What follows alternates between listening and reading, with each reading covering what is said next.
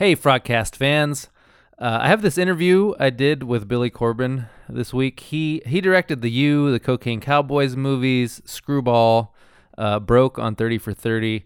Uh, I think this is like the third time I've talked to him, so we sort of know each other by now. Um, anyway, he's a great talker, always a great interview. His latest is called Cocaine Cowboys, Kings of Miami, and it's out on Netflix right now. Uh, it's about these guys, Sal Magluta and Willie Falcone, uh, who were trafficking cocaine in Miami in the 80s and 90s. Um, beyond that, I don't think there's anything you need to know about the series in order to understand the interview. I don't think we uh, got into too many spoilers either. Anyway, it's a pretty fun show.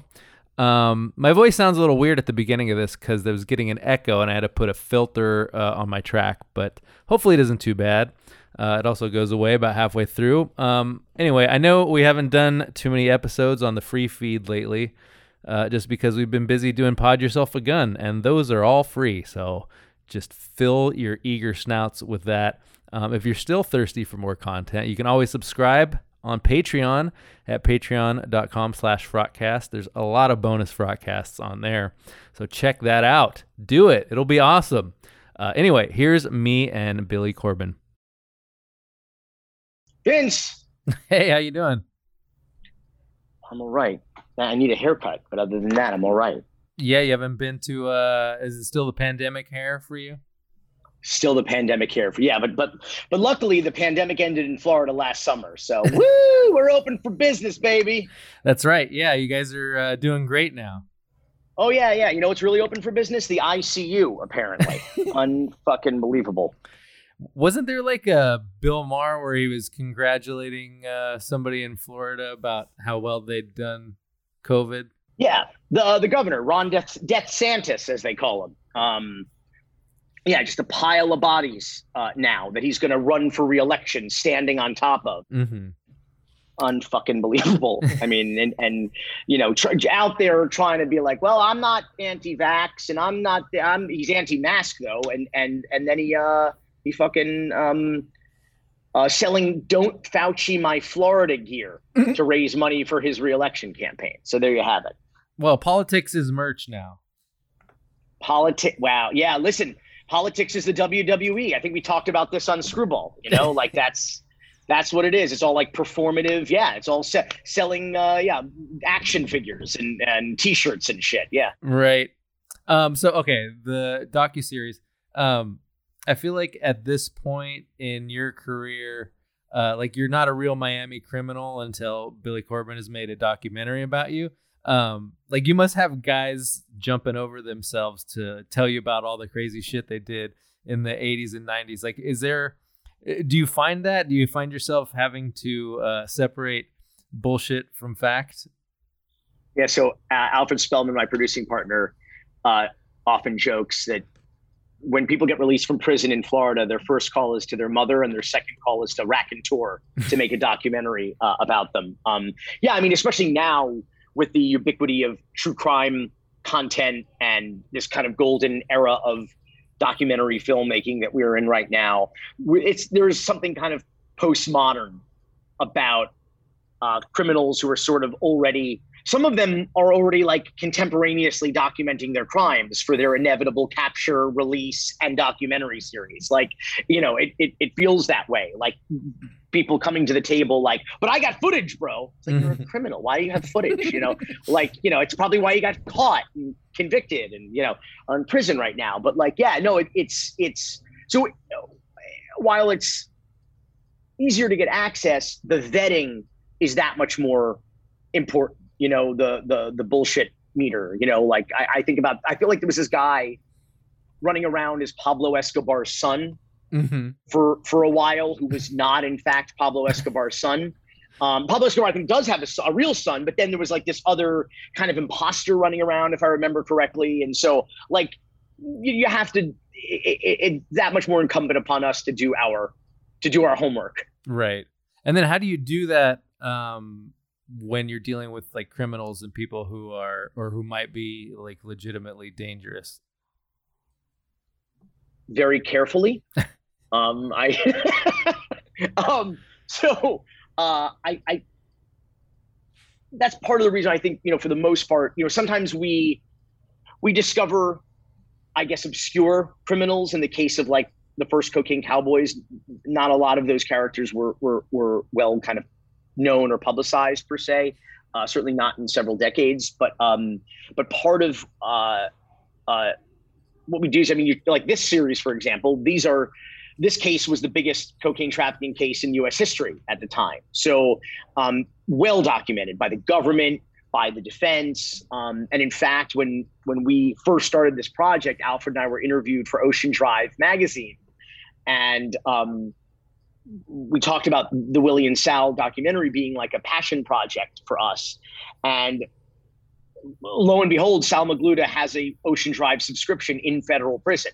there he was in his cell reading our interview in Ocean Drive magazine, and I think someone in the in the series says that um, there may be six degrees of Kevin Bacon, but in Miami, there's only one or two degrees from Willie and Sal, like for everybody. And so, sure to uh, sure sure as shit, I hear from friends and family going, "Hey, Sal read your interview on Ocean Drive and wants to talk to you," and we became pen pals. And eventually, through the years, uh, he sent me to his parents' house uh, his mom made me cafecito, fed me pastelitos, and we sat there going through photo albums going back from Cuba all the way to Sal's arrest in 91 and scanning pictures and going through their personal archive of home movies and and race boat race videos. And the next thing you know I'm in Sal's giant you know private walk-in storage unit with 20 years of documents and videos and uh, trial exhibits and photographs and audio tapes and uh, and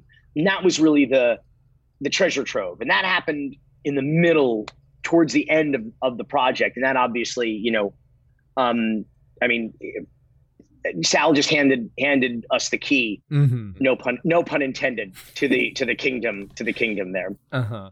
Yeah. Um. You speaking of pictures, you reused this one a few times where like they're up against the chain link fence. Uh, what is he doing in that picture? Is he like showing his ass to the camera?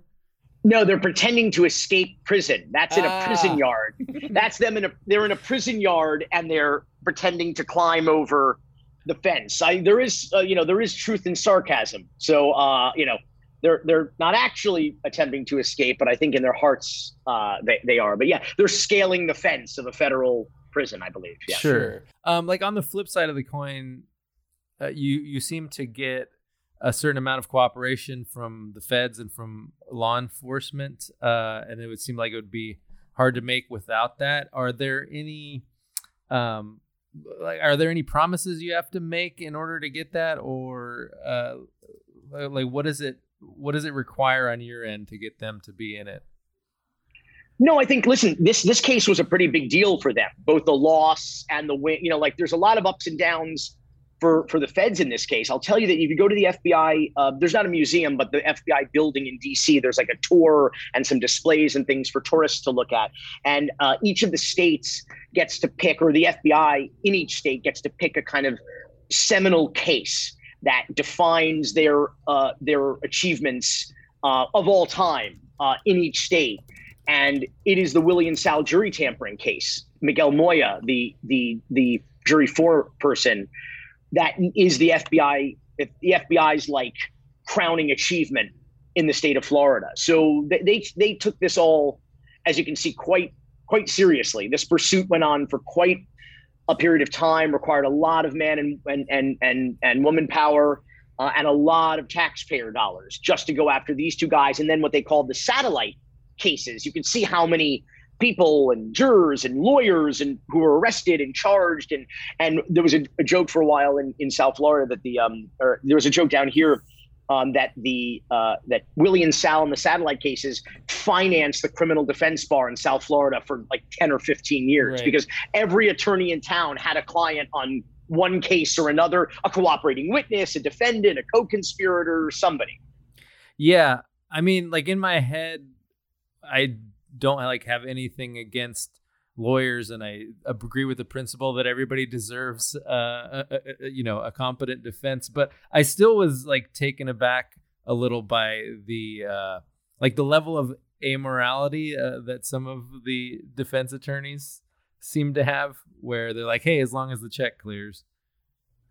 Well, I think listen, I think when you're in that game, you see it as a game. I mean, when you mm-hmm. spend you when you spend day in and day out in the criminal justice system, it's extremely exhausting. It can be very emotional. If you don't find your way to some sort of detachment from it or able to kind of um, compartmentalize that, you can get real run down, like real quick. You know, mm-hmm. if you get too emotionally involved and take it take everything too seriously. I mean, the consequences are could be life and death or or freedom or you know or incarceration for their clients but there's only so you know so in, so involved you can get. And these lawyers were really involved. I mean mm-hmm. they were i mean for i mean they were Williams arrested in 91 they didn't go to trial till 95 so there was four years of just pre-trial motions and hearings. They went all the way or tried to go all the way to the supreme court on the the seizure, the search and seizure of the Lagorce house, that Miami Beach mansion that Sal was at, where he was he had all those ledgers as he always did. You get you know just every every kilo and every dollar. Sal not only knew where it was, but had it written in a ledger book somewhere. And so when the government you know uh, stormed in and seized that those materials, those defense attorney they fought that uh, you know, they wanted to get that evidence excluded all the way to the U.S. Supreme Court, where they ultimately they ultimately uh, failed. Um, but like this just went on. So so I mean, you have to, especially in that era, you have to what they called them the white members of the white powder bar is what they called them in Miami at the time. So you have to kind of take it some of these things uh, in stride. But but uh, you know, so I don't think they meant to be cavalier. I think they understood that it's a game to some mm-hmm. extent and they're on the other team from the prosecution and for a while that was it was respected as such it was really after this case during this case i should say where the government really took the gloves off and they started to actually target the attorneys uh, and accuse them of being part not simply representing the organization but being like you know in-house counsel and two at least uh, yeah two attorneys at least two attorneys i'm sorry were indicted uh, mm-hmm. as a result of this case yeah, I mean, uh, the eventual case, a lot of it came down to money laundering.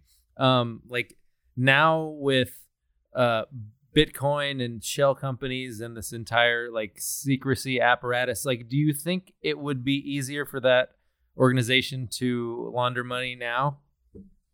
Well, you know, Miami's a tech hub now. I don't know if you heard, um, but yeah which is just the new hustle. It's the new cocaine. You know, it's it's that yeah. It, yeah. Miami, subs- we have no indigenous industry. We kind of subsist from hustle to hustle uh, down here. Um, but do I think it would be easier? I think it, it the money laundering was pretty easy back, then. I mean, they owned banks. The Sunshine State Bank was a bank that they had helped open Willie and Sal. Another deleted scene with um with uh, some friends of theirs, like childhood buddies. Um, uh, so like they I don't want to say they owned a bank, but they effectively owned a bank. You know, like they they they had the run of the place. Um, and this was a a bank effectively opened for the purpose of drug money laundering. Like that mm-hmm. was it practiced and it was ultimately shut down by the government for that. Um, so for a while it was not that challenging. Um, but yet there was, to, I guess, to your point is all the, the transactions were quite overt. Like there was a paper trail, obviously, of everything. And and um, yeah, it would certainly, I would think, be much easier uh, for them to launder money now uh, in the crypto world. But um, but I don't know if the smuggling of the product would be quite uh, a, a, as easy. But maybe our next doc here, Crypto Cowboys, our next uh, our next documentary. Yeah. Um, so you got the Seahawk Racing shirt on. Uh, Who me? Yeah. Uh, I was just like, does powerboat racing uh, exist without cocaine, or are they like inextricably linked? oh yeah, I think at least Jim DeFede says it. Like at least half of the world champions in that sport were drug smugglers. Uh, you know, marijuana and or cocaine. Um, yeah, and and it was such an expensive sport that unless you were the Budweiser boat or the Benihana boat where you had a legit sponsor, nobody had you know nobody had a job and nobody had a sponsor. So where the hell was the money coming from? You're talking about upwards, I think, of a, what they they estimated like a million dollars like per race that they would spend just on boats and crew and engines because you needed a backup engine in the event that one engine failed. So, you know, just the, the kind of the pit crew, so to speak, and everything. It was an extremely expensive sport, and anything on the water is dangerous and expensive, you know. So, um, yeah. So no, I, I, and and and you notice it's not really so much a thing anymore. Offshore mm-hmm. powerboat racing. It was kind of like disco music. It existed at a time in which the drug that fueled it was you know was was was king and was popular. So no, I think the answer to your question is I I, I would argue. I think some people would be upset with me for agreeing with you. But um, no, I, I would, you know, there's no, like, just like there's no disco without cocaine, I think there's probably no offshore powerboat racing would not have exploded in the 80s, mm-hmm. okay, in the late 70s, early 80s. And then, of course, I mean, through Miami Vice, like that, like that's really like my, I think most of our associations with, with you know speedboats, cigarettes, Donzi, formula is is through Miami Vice, which is of course all Miami drug smuggling milieu. Right. I mean, do you see any other uh, like things that are sort of obvious cultural ripple effects from uh, the cocaine craze? Um, well, yeah. I mean, I mean, listen. Now, I think a lot of music, popular music, now is coming. You know, the, the kind of nostalgia cycle is swinging back around to disco. You listen to a lot of mo- artists who are not alive. You know, when when disco was a thing, uh, whose producers are are very much borrowing those tempos and those beats and those bass lines and and, and drum loops uh, from disco. So that that's a major. I think music wise, certainly. Um, I think fashion wise, uh, as well. You know, every once in a while, I you know go out in the world and see someone in a members only jacket. You know, um, so no, I I mean I think it's you know it's sort of these twenty year nostalgia cycles. We tapped into that fifteen years ago, I think, with the first Cocaine Cowboys, and now I think you know more more people sort of coming around to you know to to to to all things '80s, which I always think manifests itself first through music uh, and and popular culture. Mm-hmm. Um, can you explain that hit list sort of thing that they were able right. to publish uh, in a Jesus. magazine, basically? Yeah. So you know, um, the the defense team was looking to gather uh, uh, gather information and evidence against the cooperating witnesses or potential witnesses against Willie and Sal, most of whom were themselves criminals, some convicted or admitted criminals because they had pled guilty in an effort to get a deal from the government, a reduced sentence in exchange for their cooperation against Willie and Sal.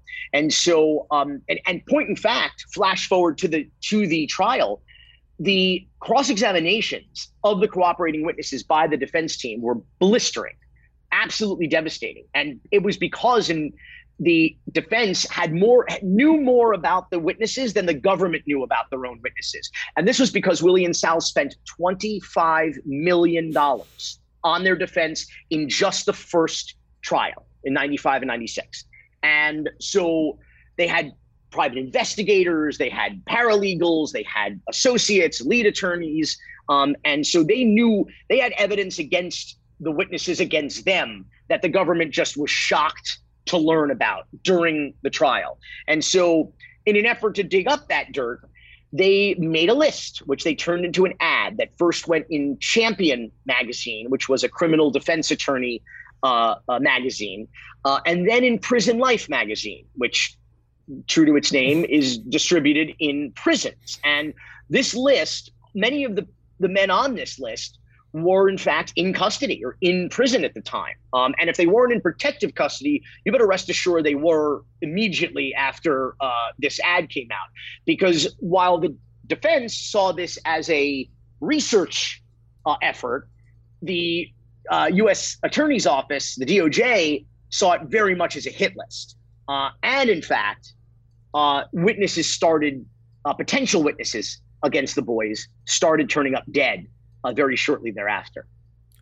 Right. Um, I mean, like without that, without the part where they, you know, start killing people and doing crazy things, I feel like the there's a natural desire to want there to be like a, like a good drug dealer who just like makes some money and uh, takes it and splits. Like why? And then no one was really able to do that in this to just you know take a bunch of money and and like right off into the sunset. Is that a pure like hubris greed thing, or do you think there are uh, like logistical barriers for someone being able to do that? I'm sorry, give it to me again.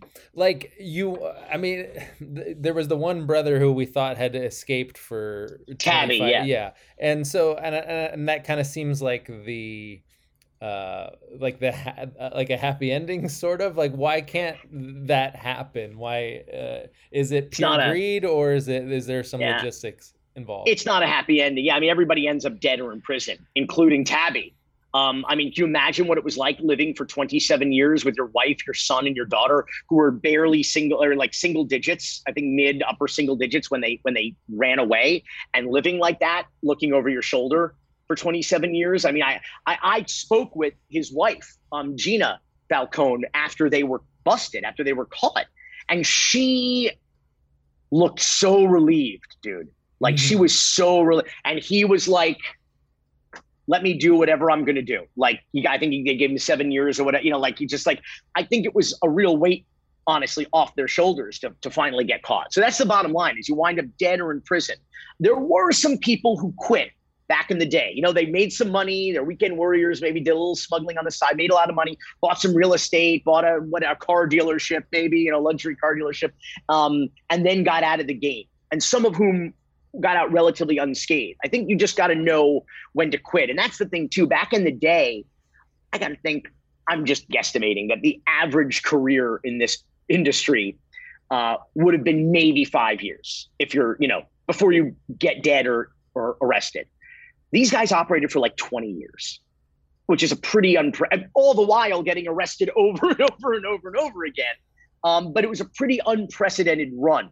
Mm-hmm. Um, and and and hubris, I think, is a pretty good way to describe it. I think you also you have to remember this also when they get busted in 91, which is really kind of the, you know, um, the beginning of the end, um, but only the beginning of the end. Uh, they were like 34, 35 years old. So all this crazy shit had happened in their teens, their 20s, and early 30s.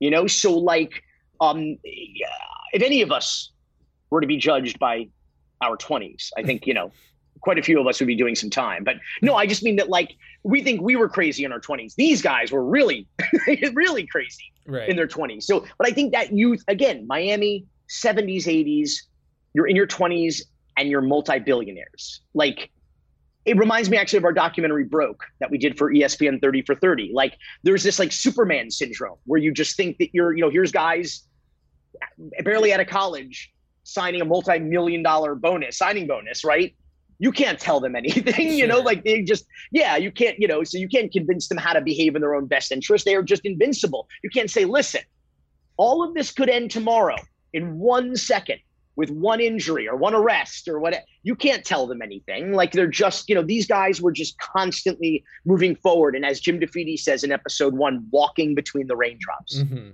i mean but it's it's like they had enough money to afford planes and and offshore accounts like you'd think one of them would have been hey i'm gonna move Left. to the philippines like the q guys and uh you know just listen i, I keep thinking I, I keep thinking I'll leave Miami, but where the hell would I go? You know, like it's like you know, it's kind of it becomes a part of your your blood, you know, like uh, after a while. Um, you know, and they could have gone anywhere. Let me tell you something funny. A deleted. This is the kind of shit that's deleted scenes in this documentary. That's how sort of big and crazy the story is. You remember the um, there's the attorney in '89, Juan Acosta, who gets murdered. Um, and he's like he was like uh, the lawyer who handled not just for Willie and Sal, but a lot of the local drug kingpins um, offshore corporations and accounts. And this was all mostly the money was in Panama. And a lot of the, uh, their like banker, their private banker um, in Panama, who was listed as a treasurer on a lot of their off, you know, their corporations, and their offshore accounts, um, was a guy by the name of Guillermo Endara. Okay. Who's totally in bed with these major duty cocaine traffickers when the United States of America goes and arrests Noriega, ostensibly for drug trafficking, right, and and uh, and allowing you know Panama to be a, a, kind of a safe haven for drug trafficking and drug money laundering, the United States replaces Noriega with Guillermo Endara. So the next president of Panama after Noriega, that that the, the United States ostensibly installs was Willie or was Willie and Sal's uh, like private banker and practically, you know, business partner. I mean, mm-hmm. it's just like, you know. yeah. Uh, well, I'm, they're telling me I got to wrap up. Uh, really enjoyed it. Thanks for talking to me again. Always a pleasure. Thanks, Vince. Anytime. All right. Take care. Bye bye. Bye.